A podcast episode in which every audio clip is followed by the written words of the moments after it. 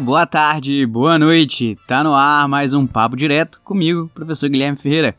E aí, pessoal, muito tempo sem gravar, mais de sete meses, ou seja, não gravei este ano. Espero que vocês me perdoem. Aqueles que sentiram falta, aqueles que gostam de trocar uma ideia aqui sobre assuntos do país e que tem uma relação com direito. Pessoal, hoje nós vamos falar com o professor doutor José Rubens Morato Leite. Fique aí você vai gostar de ouvir um pouco sobre direito ambiental e sobre o primeiro Congresso de Direito Ecológico e Climático Internacional da América Latina.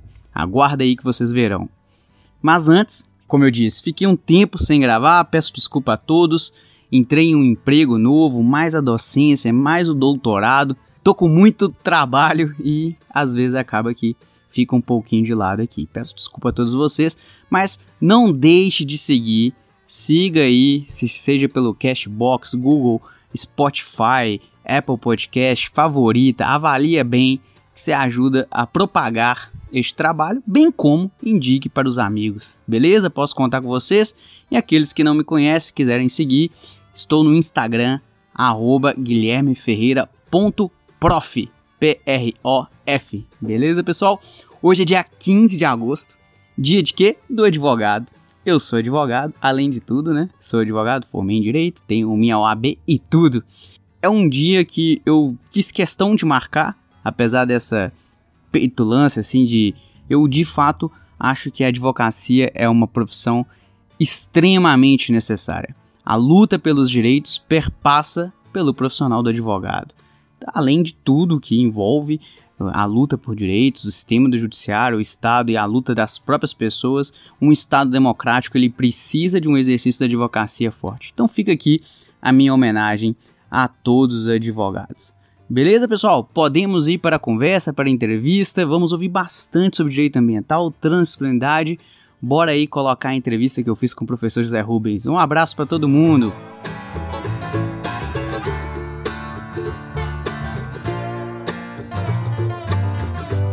Mas então, pessoal, hoje eu estou aqui muito feliz com o professor José Rubens Morato Leite. Já vou dizer de antemão que é um prazer muito grande. Para mim já foi um prazer estar estudando com o senhor, professor, e recebê-lo aqui no podcast. Para mim é muito legal, porque nós que começamos a estudar o direito ambiental mais recentemente, chegamos por agora, por assim dizer, não tem como a gente passa pelas leituras dos trabalhos de professores como o senhor, o Ingo, o Paulo Leite. Então, venho dizer publicamente que para mim é uma alegria tendo essa referência. Eu costumo pedir que o próprio convidado diga quem é. De toda forma, já vou adiantar aqui para o ouvinte que nós temos um professor da Universidade Federal de Santa Catarina, com pós-doutorado em Direito Ambiental, doutorado em Direito Ambiental, alguém que está há muito tempo estudando a temática. Mas diga pra gente, professor, quem que é o senhor e como que eu te chamo? De Morato, de José Rubens? Eu sempre fico nessa dúvida. Muito bem, uh, Guilherme, o prazer é todo meu estar com você aqui né, e dizer que é, é um prazer a gente dialogar e estar aqui eh, falando a respeito do, do evento e de outras coisas que nós vamos enfocar. Né? Eu, eu, assim, você pode me chamar por é, Morato, professor Morato, né? Ou José Rubens, fique à vontade, né? Eu é, deixo ao seu critério, tá? E, de fato, eu sou professor titular aqui da UFSC, é, trabalho na, na, programa de pós-graduação em Direito é, da UFSC, né? Já há muito tempo.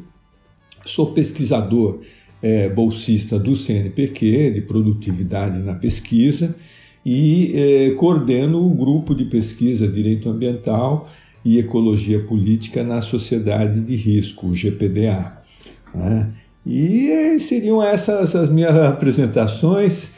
Talvez um outro último item, que fui presidente do Instituto Direito do Planeta Verde, ligado à UCN, e o, o Instituto ele, ele é um, um, nome bem forte na, vamos dizer, na formação de pessoas e na divulgação é, do direito ambiental. É isso, Guilherme.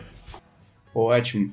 Professor, então, novamente, muitíssimo obrigado pela disponibilidade, pela simpatia. vou te chamar de professor Morato porque quando a gente vai lendo os textos, foi assim que eu te conheci. Então sinta vontade desse jeito. É, de toda forma, o nosso ouvinte não está sabendo, mas um dos principais motivos pelos quais estamos aqui hoje é para divulgar é, uma semana que vamos ter de 16 a 19 de novembro, com três eventos relativos ao direito ambiental, ecologia, conflitos climáticos, questões relativas à geografia, georreferenciamento, vão ser eventos que vão é, agrupar diversas temáticas que, de alguma forma, estão ligadas aí ao meio ambiente e esse debate sobre sustentabilidade e o nosso futuro. Vamos ter professores, com a professora Alexandra Aragão, o ministro Herman Benjamin, Michel Prieur, Alberta Costa, ou seja, não vou falar todos porque são vários palestrantes, todos gabaritados, todos com temas super relevantes, e a gente vem aqui fazer essa divulgação e esse convite. Então, ó, anota aí, de 16 a 19 de novembro, vocês terão essa oportunidade. Evento, os eventos serão gratuitos. Vocês podem ter mais informações no arroba gpda.ufsc, ou seja, de Grupo de Pesquisa Direito Ambiental. Ponto, Universidade Federal de Santa Catarina. E eu também vou colocar na descrição desse episódio este arroba e também o link para a inscrição do evento para aqueles que não têm o Instagram. Mas acreditem em mim, vocês terão a oportunidade de ver um debate de alto nível condensado em quatro dias e não percam. Mas bora lá para a nossa conversa. Professor, considerando toda essa divulgação que eu acabei de dizer, a primeira é, e aí, o que, que nós teremos nesse evento? O que, que o senhor pode destacar para a gente? Bom, eu acho que você já destacou uma parte substancial, né? que é, realmente é um, vai ser um evento assim de grande porte, né? E nós é, procuramos então é, fazer uma sintonia entre é, três eventos que são concomitantes, né? Então, do dia 16 a 19 de novembro, nós vamos estar tratando é, de, uma, de um congresso que agrega é, três outros eventos, né? E nós demos o nome de Congresso Internacional de Direito Ecológico e Climático na América Latina. Bom, esse é o nome é, agregador, né? Por quê? Porque as temáticas que nós, uh, os outros demais eventos concomitantes estão correlacionados com essa temática principal. Né? E dentro do Congresso, nós iniciamos no dia 16 com o Congresso Internacional da rede de GESITE, que, que liga com informação, justiça territorial e ecologia. Eu vou explicar a, a, a posteriori os elementos desse evento, né?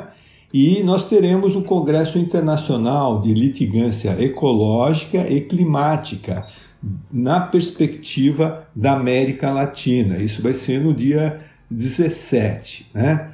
E, finalmente, no dia, é, no dia 18, né, nós é, ainda teremos uh, o colóquio né, é, o colóquio é, de juízes, a, é, colóquio acadêmico de juízes sobre direito é, da natureza e climáticos também é, na perspectiva da América Latina. Né? Bom, então é, são esses três eventos que têm um nome agregador né? e que nos vai trazer então uh, um diálogo importante para a América Latina e nós vamos ver a posteriori que o, o Congresso do GESITE ele tem uh, o foco também na América Latina, Guilherme. Então, uh, com esse panorama inicial, como você mesmo diz, nós vamos ter assim alguns expoentes e juízes que têm ligação com é, a, a temática da climática e ecológica. Então, é, estaremos aqui discutindo principalmente o viés da América Latina. É isso, Guilherme. Eu fiquei muito curioso sobre esse Just Side é, e, e, vou te perguntar sobre ele. Mas antes me veio uma pergunta aqui que talvez faça sentido para, para quem for ouvir o podcast. É, nós do direito somos conhecidos por termos uma linguagem muito fechada, de palavras difíceis, debates às vezes não tão pragmáticos e muito enclausurado, como se falássemos só para nós mesmos, né? E nesse sentido, me parece que esse evento tem alguma proposta um pouco diferente, ou os eventos. É, eu tô errado, ele tem mesmo uma característica de ser transdisciplinar, vamos ter é, perspectivas diferentes. O que, que a gente pode esperar? É, eu, eu acho que assim, o que nós queremos nesse evento é mostrar que nós estamos é, avançando é, e, ter, levar um pouco o direito para esse diálogo transdisciplinar. Né? E é, isso eu acho que fica evidente quando eu examino, Guilherme, o, o, prime, o congresso do, do Just Site. Né? Porque esse congresso é de fato é, interdisciplinar, como os outros também são. Porque nós estamos tratando é, do direito da natureza, do entorno. Não é? E mais que isso, nós não estamos acostumados a trabalhar com o entorno, né? com o direito da natureza. E, e vamos dizer assim, com o direito ecológico. Né? Bom, então, é, o Just Side, ele, ele visa, nesse aspecto, Guilherme, trazer um, uma abordagem, vamos dizer, é, pouco comum para o direito. Porque o direito dialoga comumente com a ética, com a sociologia, com a fil filosofia, né? mas é, dialoga de forma é, não tão comum com a geografia. Né? E a geografia, ela nos traz, é, por trás de tudo, instrumentos hoje mais contemporâneos da geoinformação e do sistema de informação geográfica que nos aliam com uma geografia jurídica, né?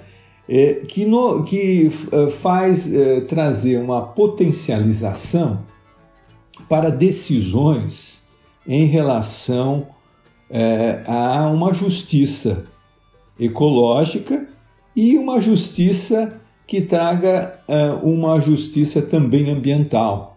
Não é? Então, se o fim do direito permanente é buscar justiça, se você tem um, um, um instrumento técnico que dialoga com o direito e que ajuda o direito, por exemplo, nos instrumentos de comando e controle, né, para que haja uma decisão mais justa do ponto de vista territorial e do ponto de vista é, de olhar o entorno e as questões é, próprias da qualidade de vida do ser humano também. Então, seria nesses termos. Sim, e eu acho tudo isso mais do que essencial. Eu, eu, eu, eu me apaixonei, assim, fui, fui gostar do direito ambiental numa via um pouco inversa. Não foi de dentro do direito, foi de fora do direito. E aí eu digo que é, por um lado, por uma experiência que eu chamo de uma experiência ética, que é com os animais domésticos, né? Com a experiência de ter um animal em casa e, e, e ser o tutor dele, responsável por ele. E por outro, quando eu comecei a me preocupar com a minha alimentação. Você começa a sair dos 25 anos, você começa a ganhar peso, você começa a estudar sobre alimentação. E, e, e no estudo sobre alimentação, é, a gente pode debater sobre sustentabilidade de uma forma que eu acho maravilhosa é, porque parece que a gente caminha por um sentido oposto. E, e, e para mim, como que é importante, ou como não tem como se avançar nesse debate se você não souber sobre áreas como a geografia, como a, a, a agroecologia, os, os saberes de pessoas que estão envolvidas ali. Então eu acho, de fato, muito importante. Ainda sobre. Pode falar, professor? Não, é, é, olha, Guilherme, eu queria testemunhar a importância dessa sua visão, sabe? É, eu tenho meu filho também, trabalha com, ele tem a sua idade, ele tem 25 anos, ele um pouco menos, né? E ele, ele faz doutorado na automação. E ele tem as mesmas preocupações que você. Ele também tem um animal em casa e ele, ao mesmo tempo, ele é, com automação, ele está vendo que ele pode caminhar também para um, uma questão da sustentabilidade, sabe? E ele está usando a, a, discussão da automação hoje para uh, você ter uma eficiência energética, né? E usar modelos da, da automação que usam uh, energia alternativa, né? Então, eu, eu vamos dizer assim, para ser sintético, eu acredito que a geração futura e o pessoal que está aí, né, os, os, é, a, a, geração presente, que é da nova geração, que vai, vai nos ajudar nessa mudança. Né? Então é, é isso, é, a gente tem hoje que ter preocupações um pouco mais complexas. E acho que a geração é, de estudantes, universitários, pesquisadores, já, já estão uh, uh, começando a se preparar para isso. E isso, isso eu acho muito bacana, Guilherme, só para salientar isso. E, e só, só para destacar, eu já passei um pouquinho dos 25 anos, estou contando algo que, como foi o processo, apesar que eu costumo até brincar que eu tenho, tenho esses 25 anos com os alunos. Ainda sobre os eventos, o, o, o senhor tem algo a mais que gostaria de destacar? É, tal, talvez assim, nós que somos do direito, a gente fica bem curioso sobre todos os três, vê que, que vai ter um debate também de juristas que são acadêmicos do direito e que às vezes tem uma prática dentro do direito também nos chama a atenção. O que mais que o senhor pode destacar para a gente? Bom, eu vou, eu vou destacar algumas coisas que são interessantes para o evento do Just e da, o evento do colóquio dos juízes. Eu acho que são esses dois pontos que são é, importantes para nós. Né? Bom, é, assim, é, na primeira mesa desse diálogo interdisciplinar Direito Ambiental e Geografia, é, nós queremos, é, vamos dizer, é, trazer para a discussão nesse congresso uma coisa que é muito importante para nós do direito e não funciona. Né? É, nós não temos indicadores jurídicos. Tá? E indicadores que sejam é, importantes para é, ver a eficácia da norma. Né? E é, o uso de, da, da geoinformação e é uma metodologia própria que está sendo é, trabalhada num grupo específico do projeto é, Side, é, que é, teremos então a presença do professor Michel Prier, que é um, vamos dizer, uma sumidade e o, o maior jurista é, é, do direito ambiental na França, ele vai destacar essa ligação dos indicadores com os objetivos do desenvolvimento sustentável. E para isso ele faz, eh, vamos dizer, uma abordagem de um caso concreto. Nós estamos aplicando é, numa área geográfica específica que já foi mapeada e que já foi, é, vamos dizer, um estudo de caso é, desse projeto de geo, geodireito, né, de geoinformação, que nós analisamos uma uh, estação ecológica, é, uma unidade de conservação, para ver a aplicabilidade é, é, das normas. Né?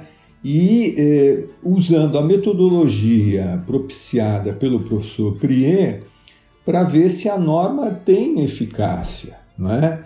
E, é, por exemplo, nós demos conta né, nesse projeto aplicado, no caso concreto, que eh, no Brasil não existem normas mais voltadas à aplicabilidade dos problemas da mudança climática em uma zona costeira. Né? Então, essa é uma falha eh, que a gente eh, percebeu da, da aplicação no caso concreto. né? Então, é, então, o que nós estamos fazendo nesse caso do, da Estação Ecológica de Carijós é justamente aplicando a metodologia que foi trazida pela, pelos, é, é, é do, pelos, pela, é, pela França, principalmente pelo professor Prier, né, é, de diagnosticar a eficácia desses indicadores jurídicos. Né? Então, é isso que nós vamos primeiro trazer. Então, a professora Fernanda Cavedon vai falar dessa experiência brasileira, o professor Michel Prier vai falar da metodologia e a professora Alexandra Aragão vai falar a respeito das ferramentas inovadoras para a efetividade do direito ambiental e sistemas de decisão, eh, como eh, indicadores jurídicos e geoinformação. Então, a professora também Cristiane Derani, que faz parte é, desse, dessa parte do projeto, também vai estar conosco nessa mesa para o debate desse tema dos indicadores. Né? Bom, é, é um, item a mais só, Guilherme, desculpe eu estar tá falando muito, acho que eu já passei do horário de falar, mas é, como a gente vê, esse, esse projeto também vai ter uma segunda mesa, né? E a segunda mesa, ela, ela diz respeito a justamente a, a, a é, o uso mais efetivo é, desse, é, dessa, desse, desses instrumentos de geoinformação. Né? No Brasil, por exemplo, nós temos várias é, já experiências, né?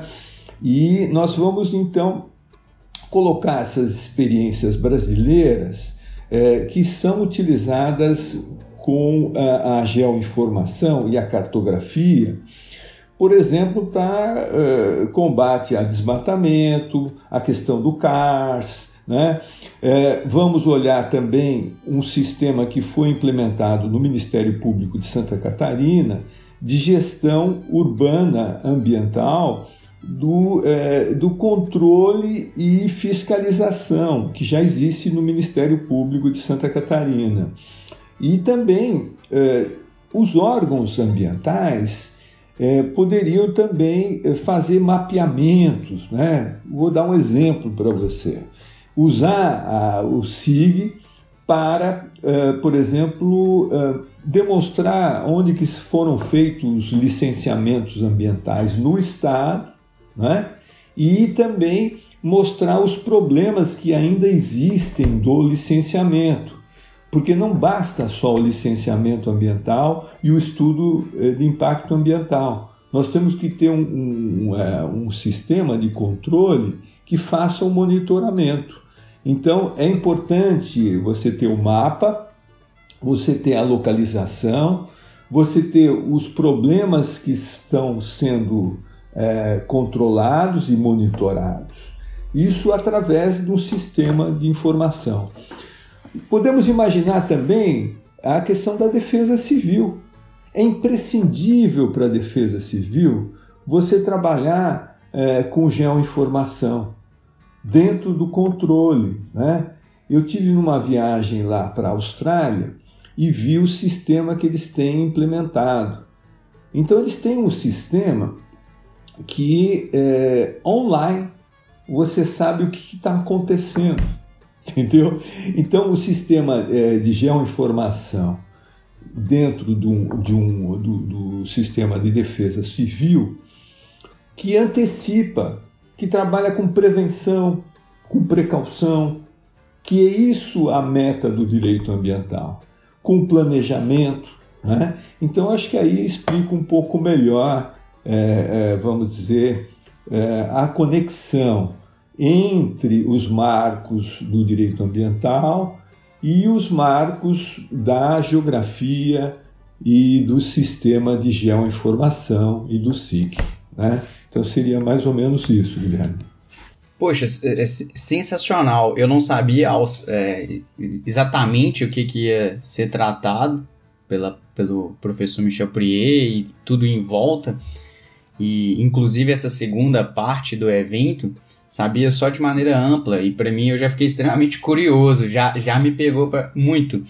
Se, se há 10 minutos nós falávamos sobre a necessidade de uma transdisciplinaridade, parece que ela se mostra para além de um academicismo. Se, se é, eu, eu não tenho esse know-how sobre o assunto, mas para mim é muito nítido que se a gente desliga os métodos tecnológicos de georreferenciamento, de monitoramento, por exemplo, é, no dia seguinte o desmatamento nas nossas florestas certamente aumenta muito. E, e, a gente pode até, sem querer politizar, mas lembrando que isso tem uma relação com a política, pensar que quanto é, mais investimento nessa área nós tivermos, mais fácil nós temos, mais facilidade nós teremos pa, para concretizar e trazer efetividade, como o senhor mesmo disse, da norma, né? Da, primeiro do combate e depois também na perspectiva da prevenção, até porque o objetivo do direito ambiental não é à toa que tem um princípio né, da prevenção, é justamente que não ocorra é, todos esses danos a, ao meio ambiente, meio ambiente, aos sistemas ecológicos e às vidas que nós, nós temos envolvida. Pô, já, já para mim já, já valeu demais. A, ainda tem, tem algo que o senhor quer destacar sobre os eventos? Não, não, só eu esqueci de referenciar que na segunda mesa nós vamos tratar dessas experiências de geoinformação. Não é? E um último item que é interessante também e bem inovador, Guilherme, que o Conselho Nacional de Justiça, CNJ, ele, ele tem uma recomendação recente, acho que é do mês passado, que fala que você pode usar os instrumentos de geoinformação, cartografia, é, nas ações judiciais ambientais. Tá? Então, uma recomendação do CNJ que use como evidência né, como prova, né, os, é, os elementos da geoinformação, dos dados cartográficos, né, que avançam é, rapidamente dentro do escopo da Agenda 2030. Né? Então, é, se você vê que, é, apesar do Brasil estar tá tendo muito retrocesso, né, tem, tem um sistema que não para que é a inovação. Né? A inovação vem conjuntamente. Né? E o judiciário agora, nesse, nessa recomendação, ele dá àqueles operadores jurídicos das ações judiciais ambientais, especificamente, o uso da geoinformação como evidência e prova. Né? Perfeito. Então, então serve, ó, para quem está estudando aí a geografia ou outras engenharias que eu sei que também que envolve isso, são temas muito relacionados. Estudante do direito, o estudante do direito que geralmente tem dificuldade com metodologias que envolvem a prática, geralmente contrapõe ideias, né? Então, assim, é muito interessante estudar. Eu até sempre orientando as monografias, falo com os meus alunos, não, vamos buscar alguma coisa concreta, tentar ver algo mais próximo. Para mim é, é, muito interessante e eu acho que o professor não sabe, mas eu, eu trabalho há 5, 6 anos com produção de normas. Eu trabalhei primeiro no estado e hoje eu trabalho num município da região metropolitana. E como é difícil é, termos na administração pública a verificação da efetividade da norma de maneira científica. Geralmente não tem, é muito político, muito. Não que político seja ruim, né? Mas de uma forma que não tem critérios, né? E a gente reforçar a importância da ciência nos tempos atuais nunca é demais. É verdade, Guilherme. Está completamente coberto de argumentos. Para mim, a conversa tá, tá, tá legal. Mais alguma coisa? É, eu, a, a última coisa que eu gostaria de. Não sei se nós podemos entrar nisso é o último congresso, né, que é o colóquio é, acadêmico é, de juízes sobre direito ecológico, né, direitos da natureza e climáticos, né, no foco da América Latina. É, esse último evento ele está sob assim a coordenação do ministro Herman Benjamin, né? É, de fato, é, ele é o, é o, jurista brasileiro é, que, que, trabalha com, é, com o judiciário que tem as, as decisões mais importantes na área do direito ambiental no Brasil. Né? Não, deixa de, não podemos deixar de citar isso. Né? É, ele trabalha com o princípio do indúbio pro natura, né? ele tem é, a questão é, mais é, de vários julgados que são é, referenciados não só no Brasil como fora do Brasil, porque ele também ele é um ator principal na, na UCN, sendo presidente da é, Comissão Mundial é, de Direito Ambiental da UCN. Né? Bom, então o ministro Herman ele tem contato com os juízes né, e com a magistratura é, e, e, ele vai nos é, indicar, já nos indicou, nós também sugerimos, né, então houve um diálogo conosco, é, de nomes que são uh, que têm uma visão contemporânea é, desse, dessa parte é, do direito climático e é, do direito dos direitos da natureza. Né? É, já tem muita experiência, todos os juízes que vão estar lá são magistrados é, importantes, expoentes na área e que vão trazer então uma visão clara de como que avança, né? É, essa questão para o judiciário. Né? Então, é, temos aí constituições avançadas, temos aí normas é, é, é, internas que vão se destacando em relação ao direito da natureza, exemplo, aqui na Lei Orgânica do município de Florianópolis, que fala do direito da natureza, né? e temos uma Constituição brasileira, por exemplo, que trata de, de, do meio ambiente como é, uma pauta de deveres é, para proteção, por exemplo, dos processos ecológicos essenciais. Eu posso dizer que a Constituição brasileira não tem a mesma categoria da Constituição do Equador, que vai direto nos problemas da mudança climática e do, do direito da natureza, mas é, ela pode ser usada, interpretada também é, dentro dessa perspectiva, né? E avançando, né? Nesse aspecto. Esperamos que é, também é, esse diálogo venha à tona, né? E é isso que nós queremos nesse evento, é, que, que vai ser o evento que também nos dá qualidade ao Congresso Internacional de direito ecológico e climático na América Latina. Ou seja, o, o evento, essa semana do dia 16 a 19 de novembro, ela agrada a diversos públicos, inclusive aquele que está querendo saber sobre o pensamento, não, a gente não pode dizer sobre a aplicação efetiva, mas a, o pensamento daquele que em alguma medida tem uma posição estratégica na aplicação do direito, que são juízes, ministros.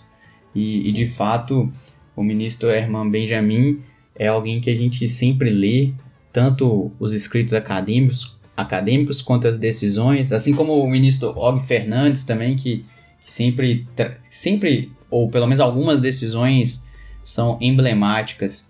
Então vale muito a pena. Esse também é outro evento que eu tô curioso parece que eu tô puxando muita sardinha, né? Porque parece que para mim todos são interessantes. Eu não sei se é porque eu tô estudando direito ambiental, mas de fato, para mim será. É. E alguma coisa a mais, professor, para fechar, já dando aqui 32 minutos de conversa. Não, conversa. Eu, eu, eu só agradeço assim a sua entrevista e, e, e fico contente que você, como é, pesquisador do direito ambiental, é, percebeu também a importância desse evento, não é?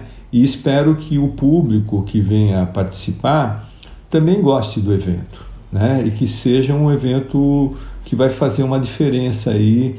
E nós vamos procurar também, como resultado, é, trazer uma publicação e lançar uma rede latino-americana e, rede é, de observatório, vamos dizer, é, dos litígios climáticos e ecológicos dentro é, da perspectiva mais específica da América Latina, mas do, do sul global.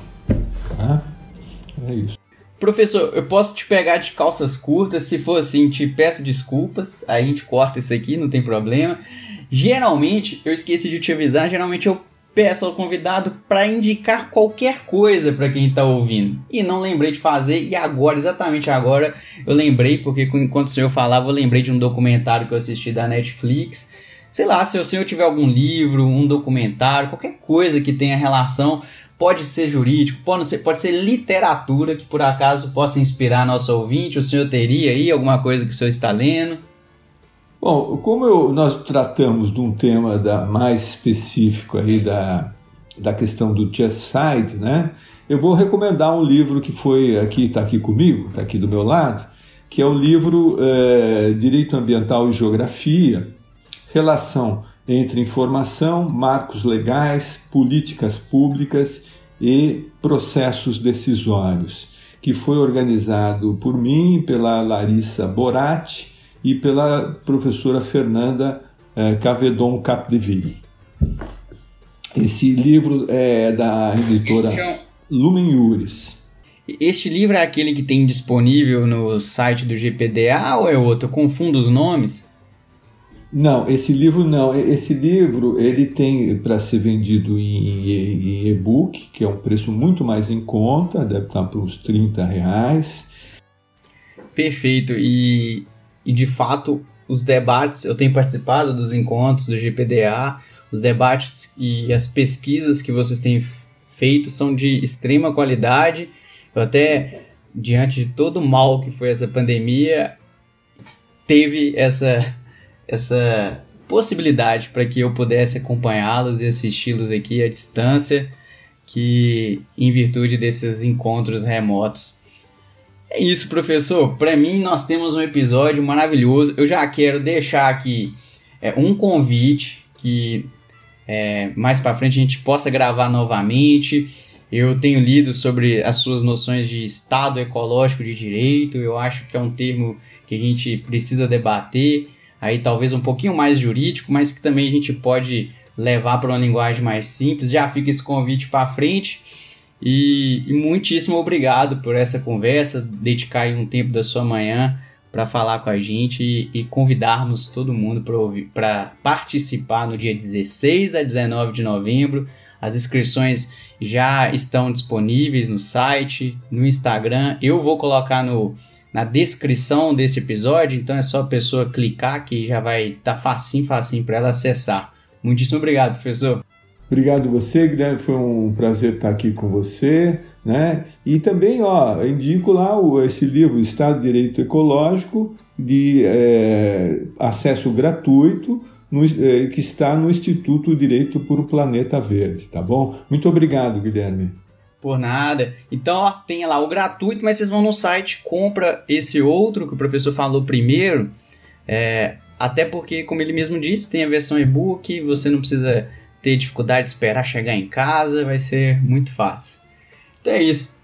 Muitíssimo obrigado, professor. Esperamos todo mundo do dia 16 a 19 de novembro neste evento. Para quem ainda não entendeu, ele vai ser virtual, ainda temos uma pandemia, é gratuito, tem certificação.